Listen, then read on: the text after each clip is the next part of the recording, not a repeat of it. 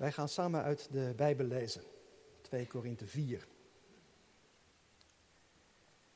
Dat is nog niet zo'n eenvoudig gedeelte, maar het troost mij bed dat je het zelf hebt uitgekozen. 2 Korinthe 4, vers 5 tot en met 15 lezen we samen. Want wij prediken niet onszelf, maar Christus Jezus als Here en onszelf als uw dienstknechten om Jezus wil.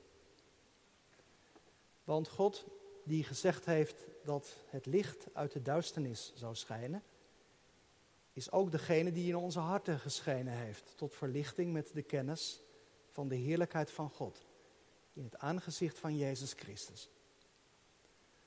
Maar wij hebben deze schat in aarden kruiken, opdat de alles overtreffende kracht van God zou zijn en niet uit ons. Wij worden in alles verdrukt, maar niet in het nauw gebracht. Wij zijn in twijfel, maar niet vertwijfeld. Wij worden vervolgd, maar niet verlaten. Neergeworpen, maar niet te gronden gericht. Wij dragen altijd het sterven van de Heer Jezus in het lichaam mee, opdat ook het leven van Jezus in ons lichaam openbaar wordt. Want wij die leven worden voortdurend aan de dood overgegeven om Jezus wil, opdat ook het leven van Jezus openbaar wordt in ons sterfelijk vlees. Zo is dan de dood werkzaam in ons, maar het leven in u. Maar omdat wij dezelfde geest van het geloof hebben, overeenkomstig wat geschreven staat, ik heb geloofd, daarom heb ik gesproken, geloven ook wij en daarom spreken wij ook.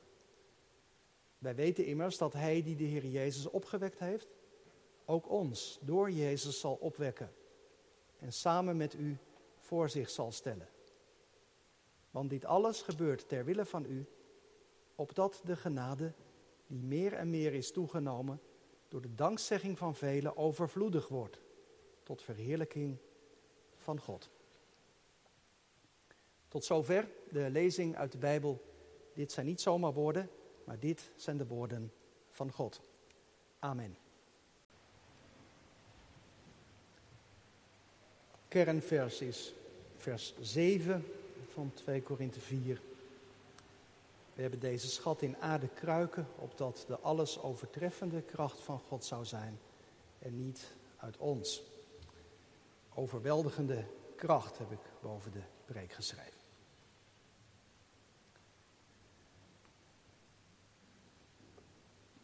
Beste Bert, familie, vrienden, broeders en zusters, thuis met ons verbonden hier in de kerk, gemeente van Christus.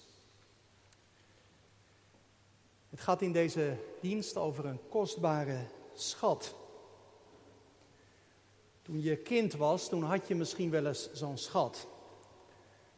Een glimmend steentje dat je ergens had gevonden. Of een mooie schelp die je een keer tegenkwam langs het strand. Of het geld dat je voor een verjaardag had gekregen. En zo'n schat die borg je goed weg op een veilig plekje. Als we ouder worden hebben we ook wel zulke schatten. Onze kinderen bijvoorbeeld. Of je gezondheid. Of je imago. Of je welvaart. We kunnen allemaal denk ik wel dingen noemen die voor ons heel kostbaar zijn. En hoe ga je met zulke kostbaarheden om? Die koester je. Een schat aan goud, die stop je in een kluis, je bergt hem op, je zorgt er goed voor. Je gezondheid, daar ben je zuinig op. Je kinderen, die laat je niet alleen gaan over straat als het laat is en donker. En welvaart en beschaving, die beschermen we achter een sterke regering en een leger. Toch gebeurt het ook wel dat schatten juist tentoongesteld worden. Dan kun je ze bekijken in een museum, dan worden ze mooi gepresenteerd. Maar ook dan veilig achter glas, voortdurend door camera's in de gaten gehouden. Veel te kostbaar om zomaar iemand in handen te geven. Wij lazen met elkaar dat de apostel Paulus het ook over een schat heeft. Maar met die schat waar hij het over heeft is het anders. Die schat is niet verborgen. Die is ook niet heel goed beveiligd. Hij is voor iedereen zichtbaar en toegankelijk. En die schat wordt ook niet getoond in de mooiste verpakking, maar in een uiterst breekbaar omhulsel. In een kruik van aardewerk. In onze tijd zou je misschien zeggen in een plastic zakje. Met deze schat bedoelt Paulus het evangelie. Het evangelie van Jezus Christus. De ontmoeting met Jezus Christus had het leven van Paulus een totaal andere richting gegeven. En vanaf het moment dat dat gebeurd was, wilde hij die schat ook delen met anderen. Waar het maar mogelijk was, had hij het erover. En je zou zeggen, daarin was Paulus tamelijk succesvol. Met tomeloze inzet gaf hij zich voor de verbreiding van het evangelie. Zocht hij het gesprek met mensen en wist hij steeds ook reactie los te krijgen. Onvermoeibaar in het uitdragen van het evangelie. En het heeft ook echt resultaat. Want ook al ontmoet de apostel op zijn weg door de wereld weerstand, overal zijn er ook mensen die tot geloof komen. Die om zo te zeggen ook die schat ontdekken. Er zijn maar weinig zendelingen, denk ik, zo succesvol geweest als de apostel Paulus. Maar dan is het dus opvallend dat als hij het over zichzelf heeft, dat hij over zichzelf praat als over een breekbare kruik. Hij heeft kennelijk niet zo'n hoge pet op van zichzelf. Hij waant zich geen supermens. Geen gelovige bij wie alles vanzelf gaat. Heel eerlijk vertelt hij in dit hoofdstuk en ook verderop wel in deze brief die tweede Korinthebrief, heel eerlijk vertelt hij daarover de tegenslagen die hij heeft meegemaakt. En over de zwakheid die hij daarin van zichzelf ervoer, zijn kwetsbaarheid. Hij schrijft bijvoorbeeld in vers 8 dat hij in alles verdrukt wordt, dat hij overal wordt tegengewerkt. Want altijd heeft hij ook te maken met weerstand, met mensen die het hem moeilijk maken. Niet alleen als hij het evangelie probeert door te geven aan mensen, maar ook als hij gewoon leeft, in zijn eten en drinken, in zijn huisvesting, tijdens de reizen die hij maakt.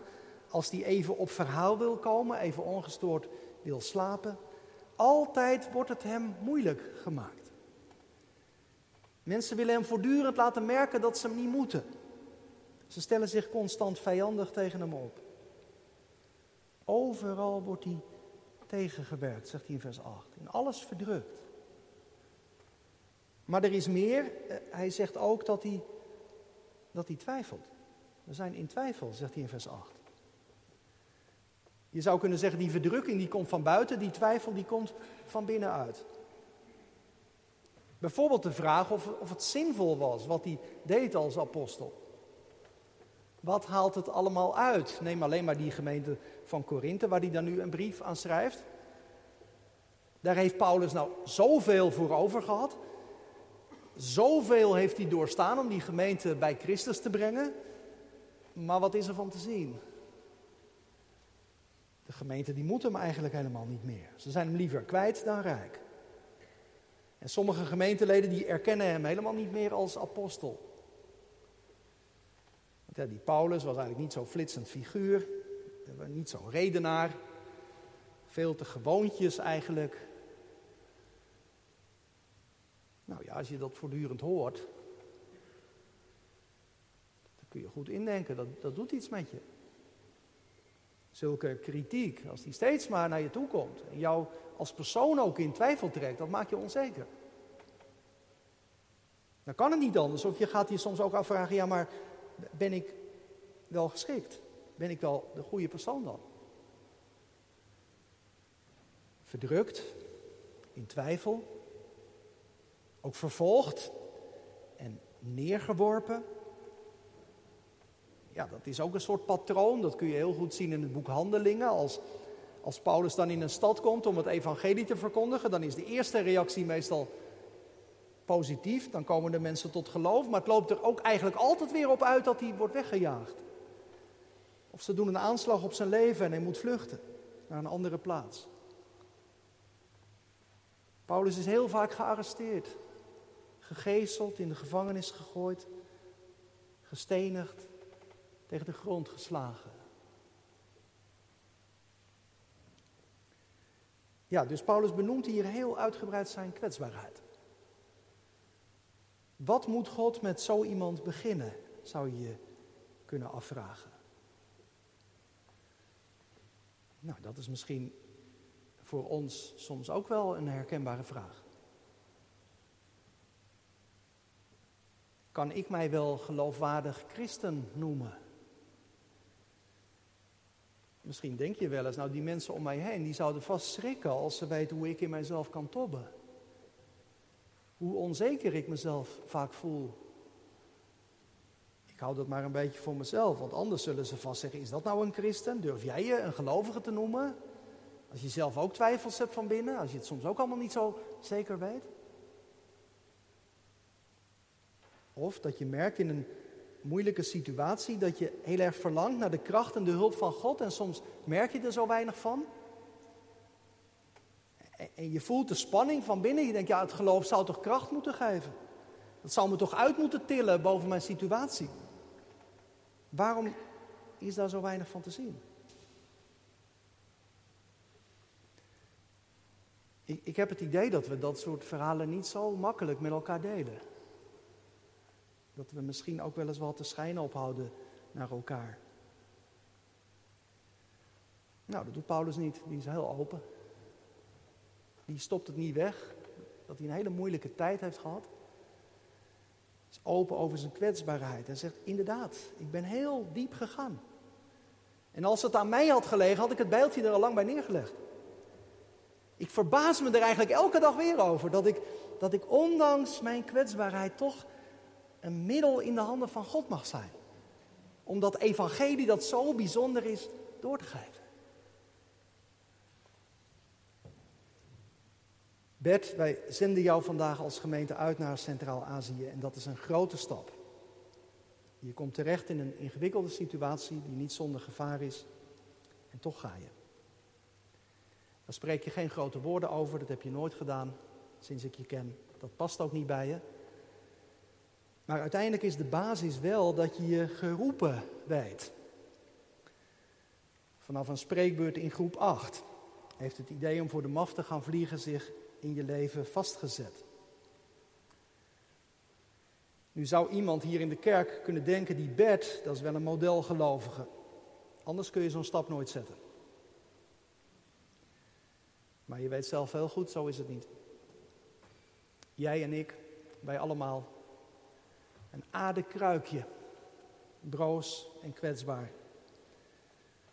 Wij lijken stevig, maar als je er even tegenaan stoot, dan wankelen we. En als we vallen, breekt er al snel een stukje af. Nou ja, als dat zo is, dan zou je je dus wel kunnen afvragen waarom God dat dan doet. Waarom God dan zulke broze en kwetsbare mensen gebruikt. Waarom kiest hij daarvoor om door ons heen toch te werken? Nou, daar zegt Paulus ook iets over, want hij zegt ja, juist zo, juist zo wordt de alles overtreffende kracht van God zichtbaar. Juist zo wordt zichtbaar dat die schat van het evangelie niet bij ons mensen vandaan komt, maar helemaal van de andere kant. Door de zwakte van mensen heen. Laat God zien wie Hij is. De diepste grond voor die woorden ligt in Jezus Christus.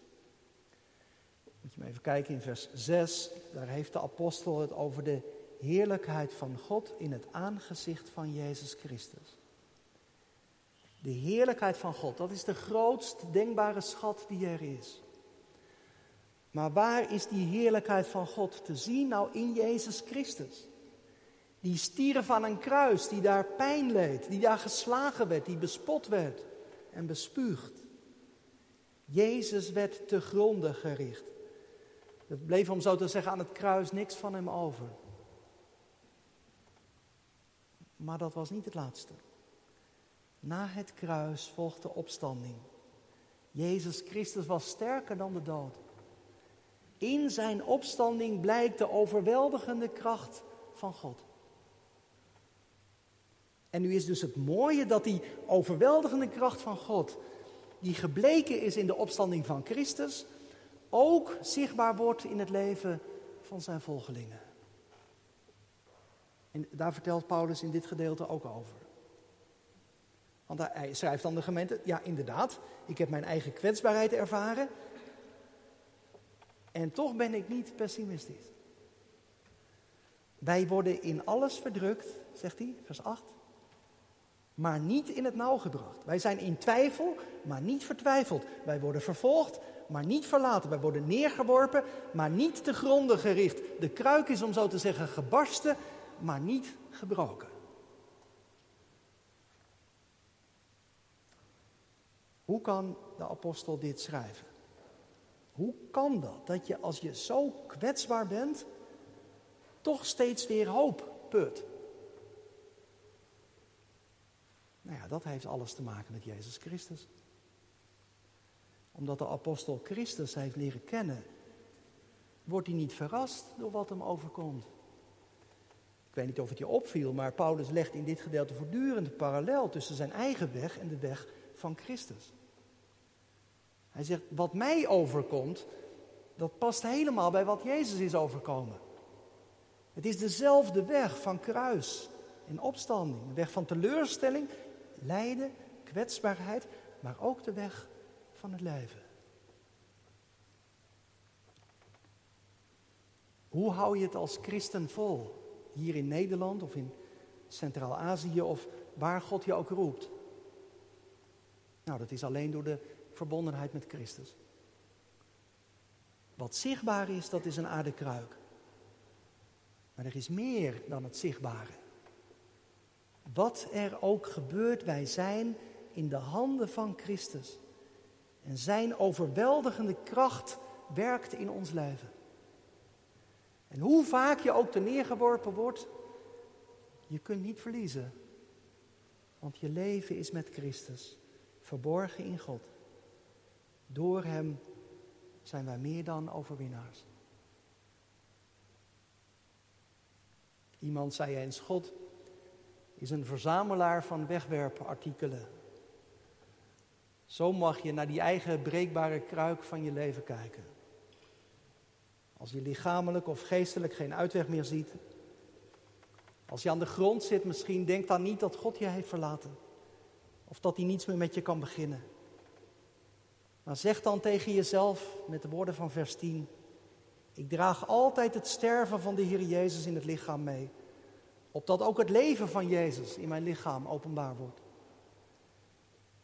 En als je naar de christelijke gemeente kijkt en je denkt, wat moet God beginnen met die tobbers die wij met elkaar zijn? Denk dan, wij hebben deze schat in aarde kruiken. Opdat de alles overtreffende kracht van God zou zijn en niet uit ons. Gods kracht wordt in zwakheid volbracht. Wij lazen deze week in een kring van collega's de dagboeken van Etty Hillesum. Een jonge Joodse vrouw die in de Tweede Wereldoorlog leefde en uiteindelijk in een Duits kamp is omgebracht. In haar dagboeken zie je dat God een steeds belangrijker plaats krijgt. Eerst spreekt ze vooral over hem, later ook tot hem. Ik wil één stukje voorlezen dat volgens mij ook helemaal in lijn is met wat Paulus hier in 2 Korinthe 4 schrijft. Eddie Hillesum schrijft, er zijn mensen, het is heus waar, die nog op het allerlaatste ogenblik stofzuigers in veiligheid brengen. En zilveren lepels en vorken in plaats van u, mijn God. En ze zeggen, mij zullen ze niet in hun klauwen krijgen. Maar ze vergeten dat men in niemands klauwen is als men in uw armen is. Men is in niemands klauwen als men in uw armen is. Nou, dat is het precies. Hoe diep wij ook gaan, hoe zwaar het ook kan zijn in de dienst aan Christus, wij zijn in zijn armen. Dat lijkt me een troost voor jouw bed, ook voor je familie die achterblijft. Ik hoop dat het ons allemaal steeds weer moed geeft. Ja, wij zijn broos en kwetsbaar. Ja, ons getuigenis schiet vaak tekort. Ja, de omstandigheden werken vaak tegen.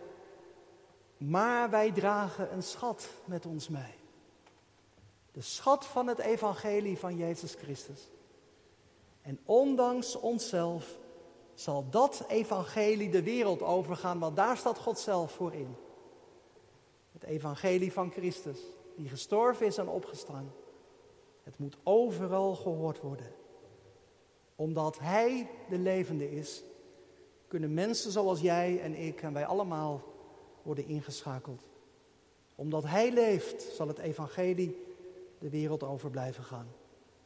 Omdat Hij leeft, ben ik niet bang voor morgen. Want ik ben veilig in Zijn armen. Amen. We gaan nu over tot de uitzending van Bert Visser. Wij lezen met elkaar eerst een stukje onderwijs. Gemeente van onze Heer Jezus Christus. Wij geloven in de drie-enige God die de wereld geschapen heeft en tot vandaag toe onderhoudt. Daarom behoren deze wereld en de mensen die erop wonen hem toe. De werkelijkheid is dat mensen dit koningschap van God vaak niet erkennen en goden naar hun eigen denkbeeld vereren of op eigen kracht vertrouwen. Toch heeft God deze wereld niet aan de ondergang prijs. Hij wil niet dat mensen verloren gaan, maar dat ze allen behouden worden. We ontdekken dat al in de belofte aan Abraham. In u zullen alle volken van de aarde gezegend worden. We zien het in de komst van Jezus Christus, die zijn leven gaf tot verzoening met God. En door de Heilige Geest worden de apostelen geroepen om in de naam van Jezus bekering en vergeving van zonde te verkondigen. En tot op vandaag zetten velen zich in woord en daad hiervoor in, gedrongen door de liefde van Christus en geroepen vanuit de gemeente. Het christelijk geloof is inmiddels verbreid over heel de aarde, maar de zendingstaak is niet voltooid. Wij worden geroepen om wereldwijd gemeenten en gelovigen te ondersteunen en het evangelie te delen met bevolkingsgroepen die niet of nauwelijks met het evangelie bekend zijn. De band met christenen elders in de wereld is ook van grote betekenis voor de gemeenten in Nederland. Samen zijn we leerlingen van Christus en mogen we de diepte van Gods liefde ontdekken en tekenen van Zijn toekomst zien. Zending is een zaak van woord en daad. Het gaat om het koningschap van Christus en dat raakt de hele mens. Het evangelie verandert harten van mensen en neemt mensen met hun hele leven in dienst. Ook zendingswerkers moeten in hun dagelijkse leven met de daad als christen betrokken zijn bij de plaatselijke christelijke gemeente. In de zending werken zendingswerkers samen met medegelovigen, veelal lokale christenen. Een roeping die alleen in diepe afhankelijkheid van de geest kan worden vervuld, maar die zo tot zegen en tot bron van vreugde zal zijn voor anderen, voor de zendingswerker zelf en de zendende gemeente. Uit ons midden wordt vandaag Bert Visser geroepen tot getuigenis en dienst in de naam van Christus in een ander land. Hij heeft zich met overtuiging beschikbaar gesteld voor het werk van de MAF om in Centraal-Azië met woord en daad als christen te leven. Tegelijkertijd hebben we allemaal, waar we ook wonen en leven, dezelfde roeping. Want Jezus zegt tot ons allen, zoals de Vader mij gezonden heeft, zend ik ook u. Bert, ik wil je nu vragen om te gaan staan en uh, misschien kun je naast mij komen staan hier. En wil je voor God en zijn gemeente op de volgende vragen antwoorden. Ten eerste, ben je ervan overtuigd dat God zelf je door zijn gemeente tot deze bediening heeft geroepen? Ten tweede, aanvaard je de schriften van het Oude en Nieuwe Testament als enige regel van het geloof en verwerp je alles wat daarmee in strijd is? En ten derde, beloof je de kracht en de gaven die God je heeft gegeven in te zullen zetten voor de mensen die de Heer op je weg brengt. En beloof je trouw te blijven aan je opdracht als lid van de gemeente van Christus. Bertus Samuel Visser, wat is er op je antwoord? Gemeente, dan wil ik u nu vragen om op te staan.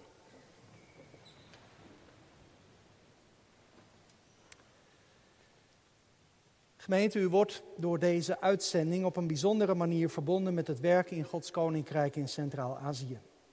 Bert heeft daarbij uw steun dringend nodig.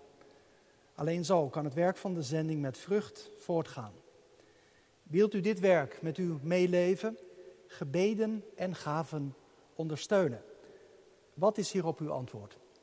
Ja, dat beloven wij. Gaat u zitten. Bert Visser, vanuit het midden van Gods gemeente in Gouda zend ik je uit naar Centraal-Azië als gezondene van Christus. Ik wil je vragen om neer te knielen. En dan wil ik de mensen die daar uh, aan meedoen, uh, aan de handoplegging meedoen, vragen om naar voren te komen. Bert, namens de TFC mag ik je zegenen en bemoedigen met de woorden uit Psalm 62, vers 7. Hij alleen is mijn rots en mijn redding, mijn burcht. Ik zal niet wankelen. Bert, mogen de Heer jou zegenen. Mogen Hij voor je zijn en achter je zijn. Mogen Hij boven je zijn en onder je zijn. Mogen Hij je omringen om je te beschermen. En mogen Hij je dragen als het moeilijk is. Zo mogen de Almachtige God en Vader van onze Heer Jezus Christus met je zijn en met je gaan. We laten je gaan met de woorden uit Psalm 34. De engel van de Heer waakt over wie hem vrezen en bevrijdt hen. Proef en geniet de goedheid van de Heer. Gelukkig de mens die bij hem schuilt.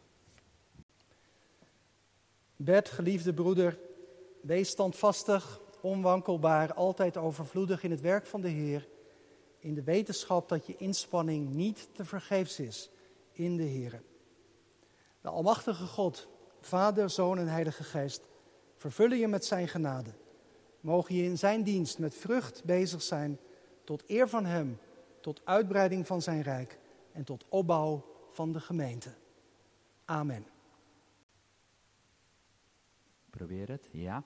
Goedemorgen. Ik ben uh, Sjaak Verbree en ik ben uh, voorzitter van de thuisfrontcommissie van, uh, van Bert. En dat ben ik niet alleen, dat ben ik samen met Katie die achter me staat. En de andere leden die hiervoor in de kerk zitten, Abel, Abel de Vries, Charlotte den Heijer, Annemarie Gazi, Corine Vreugdeel en Jan Visser. En ja, eind 2018 zijn wij door Bert benaderd om deel uit te maken van zijn thuisfrontcommissie. En ja, al snel raakten we onder de indruk van de passie en de bevlogenheid van Bert. En ja, hij raakte ons en wij wilden daar ons steentje aan bijdragen. Nou, toen zijn we gestart met elkaar en we zijn er ook in begeleid door uh, Marv. En we hebben samen een team gevormd. Uh, al snel zijn we eerst met Bert gaan meevliegen natuurlijk, want we hebben die ervaring ook zelf willen meemaken. En uh, ja, we verdeelden de taken en we benoemden onze doelstellingen. Ja, en eigenlijk kwamen we tot een drietal doelstellingen. Ten eerste er zijn voor Bert, met Bert mee te leven, uh, met en voor hem te bidden. Uh, ja, er voor hem te zijn in de stappen die hij ging ondernemen. Het tweede is om anderen te betrekken bij het werk van Bert. Andere mensen te vertellen over het mooie stukje werk wat in hem zit, wat hij wil gaan uitdragen. En het derde is uh, te zorgen voor een stukje financiële steun voor mensen die het werk van Bert ook financieel wilden ondersteunen. En nu zijn we hier, na 2,5 jaar, een half jaar later dan gepland, maar toch, we zijn hier. Voor ons een belangrijk moment, een scharnierpunt. We kijken terug en we kijken vooruit. En we staan hier vooral dankbaar. Dankbaar voor ja, wie Bert is, wie uh, ja, dat Bert zo in ons midden is gekomen en ons ja, steeds weer zelf inspireert en bemoedigt. Wij proberen dat bij Bert, maar omgekeerd vertelt hij ons zijn verhalen en deelt hij veel met ons. En steeds weer raken we daardoor geïnspireerd en gemotiveerd. Wat mooi om zo op te trekken met elkaar. Ja, we zijn dankbaar voor de TFC. Want wat een mooi team hebben we met elkaar. En wat staan we mooi om Bert heen. En wat gaat dat goed. En wat kunnen we elkaar goed aanvullen van onze eigen gaven en talenten. En wat zijn we dankbaar voor de vele mensen om Bert heen. Mensen die zomaar spontaan hun hulp aanbieden. Die financiële steun aanbieden. Die ja, om Bert ook willen heen staan. En ook een andere gemeente zoals Baren die met ons meedenkt. Maar ook op andere plekken. Niet alleen binnen de Sint-Jan, maar binnen Gouda en binnen heel Nederland. Allemaal mensen die zo om ons heen staan, om bed heen staan. Dankbaar zijn wij ervoor. Vorige week zijn we bij elkaar geweest om opnieuw met elkaar te vergaderen. We spraken met elkaar over de zendingsboodschap. Waarin Jezus tegen zijn discipelen zegt: Ga heen, onderwijst al de volken. En ja, we hebben daar wel over nagedacht. En ja, natuurlijk hebben we ook wel onze zorgen. Ook over de veiligheid van Bert, over wat hij gaat doen. Gaat het allemaal goed komen?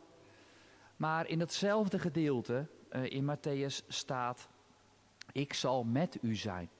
En ja, dat geloven we ook. En dat mogen we ook geloven. En daar zongen we net ook over. We staan er niet alleen voor. God gaat met ons mee. God gaat met jou mee, Bert.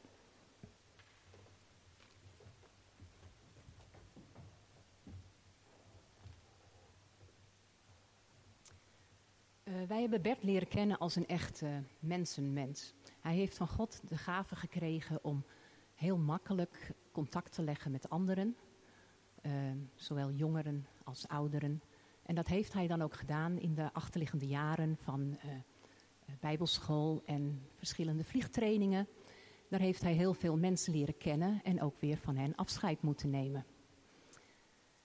Bert is heel open en eerlijk als het gaat over zijn verlangen om Gods liefde te delen. Gods liefde handen en voeten te geven. Ook als dat offers van hem vraagt. Natuurlijk, uh, vliegen is echt zijn passie. Maar je opnieuw ergens settelen in een nieuwe omgeving. Uh, nu voor langere tijd. En dan ook in een land dat niet veilig is. Een gesloten land. Dat is natuurlijk niet eenvoudig. Voor Bert is uh, in verbinding staan met mensen als het ware eten en drinken voor hem. Daar geniet hij van en dat heeft hij ook heel erg nodig. En aan u als gemeente willen we dan ook vragen of u de komende tijd ook in contact met hem wilt blijven. Of u met hem in verbinding wilt blijven staan. En ja, dat kan door gebed. Wilt u veel voor hem bidden? Wilt u bijvoorbeeld voor hem bidden dat hij ook uh, in de nieuwe omgeving uh, ja, mensen leert kennen, dat God mensen op zijn weg zet uh, met wie hij zich kan verbinden, met wie hij kan optrekken, ontspannend, maar ook helpend en dienend, zodat hij zich niet alleen zal voelen. Wilt u met hem in contact blijven door op de hoogte uh, te blijven, uh, door bijvoorbeeld het lezen van de nieuwsbrief? En wilt u hem bemoedigen met de post? post kunt u geven aan de ouders van Bert of aan ons als TFC-leden, dan zullen wij dat doorsturen. En voor straks na de dienst uh, bent u allemaal van harte uitgenodigd om koffie en thee te blijven drinken. Er wordt ook iets lekkers bij uh, geserveerd en dat hebben we in grote aantallen, dus blijft u allemaal. U kunt dan ook uh, de nieuwsbrief krijgen als u die nog niet bij de ingang hebt gekregen en een boekenlegger. En ja, elkaar spreken en Bert ook groeten.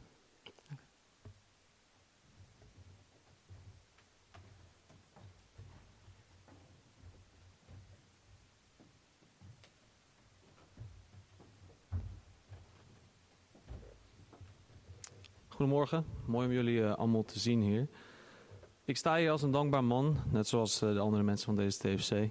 Maar ik ben dankbaar omdat als ik terugkijk, dan zie ik dat ik um, verlangens en doelen die ik als 12-jarig jongetje ontwikkelde, dat die realiteit zijn geworden. En dat het op een mooie manier is gegaan. Want nu, na zes maanden intensieve training en super waardevolle training in Amerika, ben ik echt helemaal klaar om aan het werk te gaan. Ik besef me pas echt dat ik gezegend ben als ik terugkijk naar de afgelopen jaren en als ik kijk welke mensen God in mijn leven bracht. Met wie ik het leven mocht delen en met wie ik het leven nog steeds mag delen. Ik denk dan aan het gezin waarin ik opgroeide. Ik denk aan mijn vriendenkring uit Gouda, uit Amsterdam, de TFC, mijn nu collega's uh, bij MAF, de oud-collega's van Tessel en van uh, Lelystad. En de mensen die financieel steunen of op een andere manier betrokken zijn. Jullie hebben allemaal een, een aandeel aan het feit dat ik hier sta. En jullie hebben mij gevormd ook tot wie ik ben. En daar ben ik uh, ontzettend dankbaar voor. Als ik vooruit kijk, dan kijk ik verlangend en enthousiast uit naar de mensen die God hier aan toe gaat voegen. De mensen, de lokale mensen, de mafpiloten die in het programma zitten, waarmee ik het leven mag gaan delen. En waarmee ik hoop ik voor de lokale mensen op uh, vliegtuigen dus in kan zetten om ze dagelijks praktisch te helpen. Maar om ook de liefde van God te delen en te laten zien dat ook zij ertoe doen en dat God om hen geeft. Ondanks de, veilige, oh, sorry, ondanks de onveilige situatie en dus de strenge veiligheidsmaatregelen, ga ik mijn best doen om uh, jullie op de hoogte te houden en te betrekken in het leven uh, wat in augustus gaat beginnen. Maar voor nu, zoals de Amerikanen het zo mooi zeggen, God bless and Godspeed.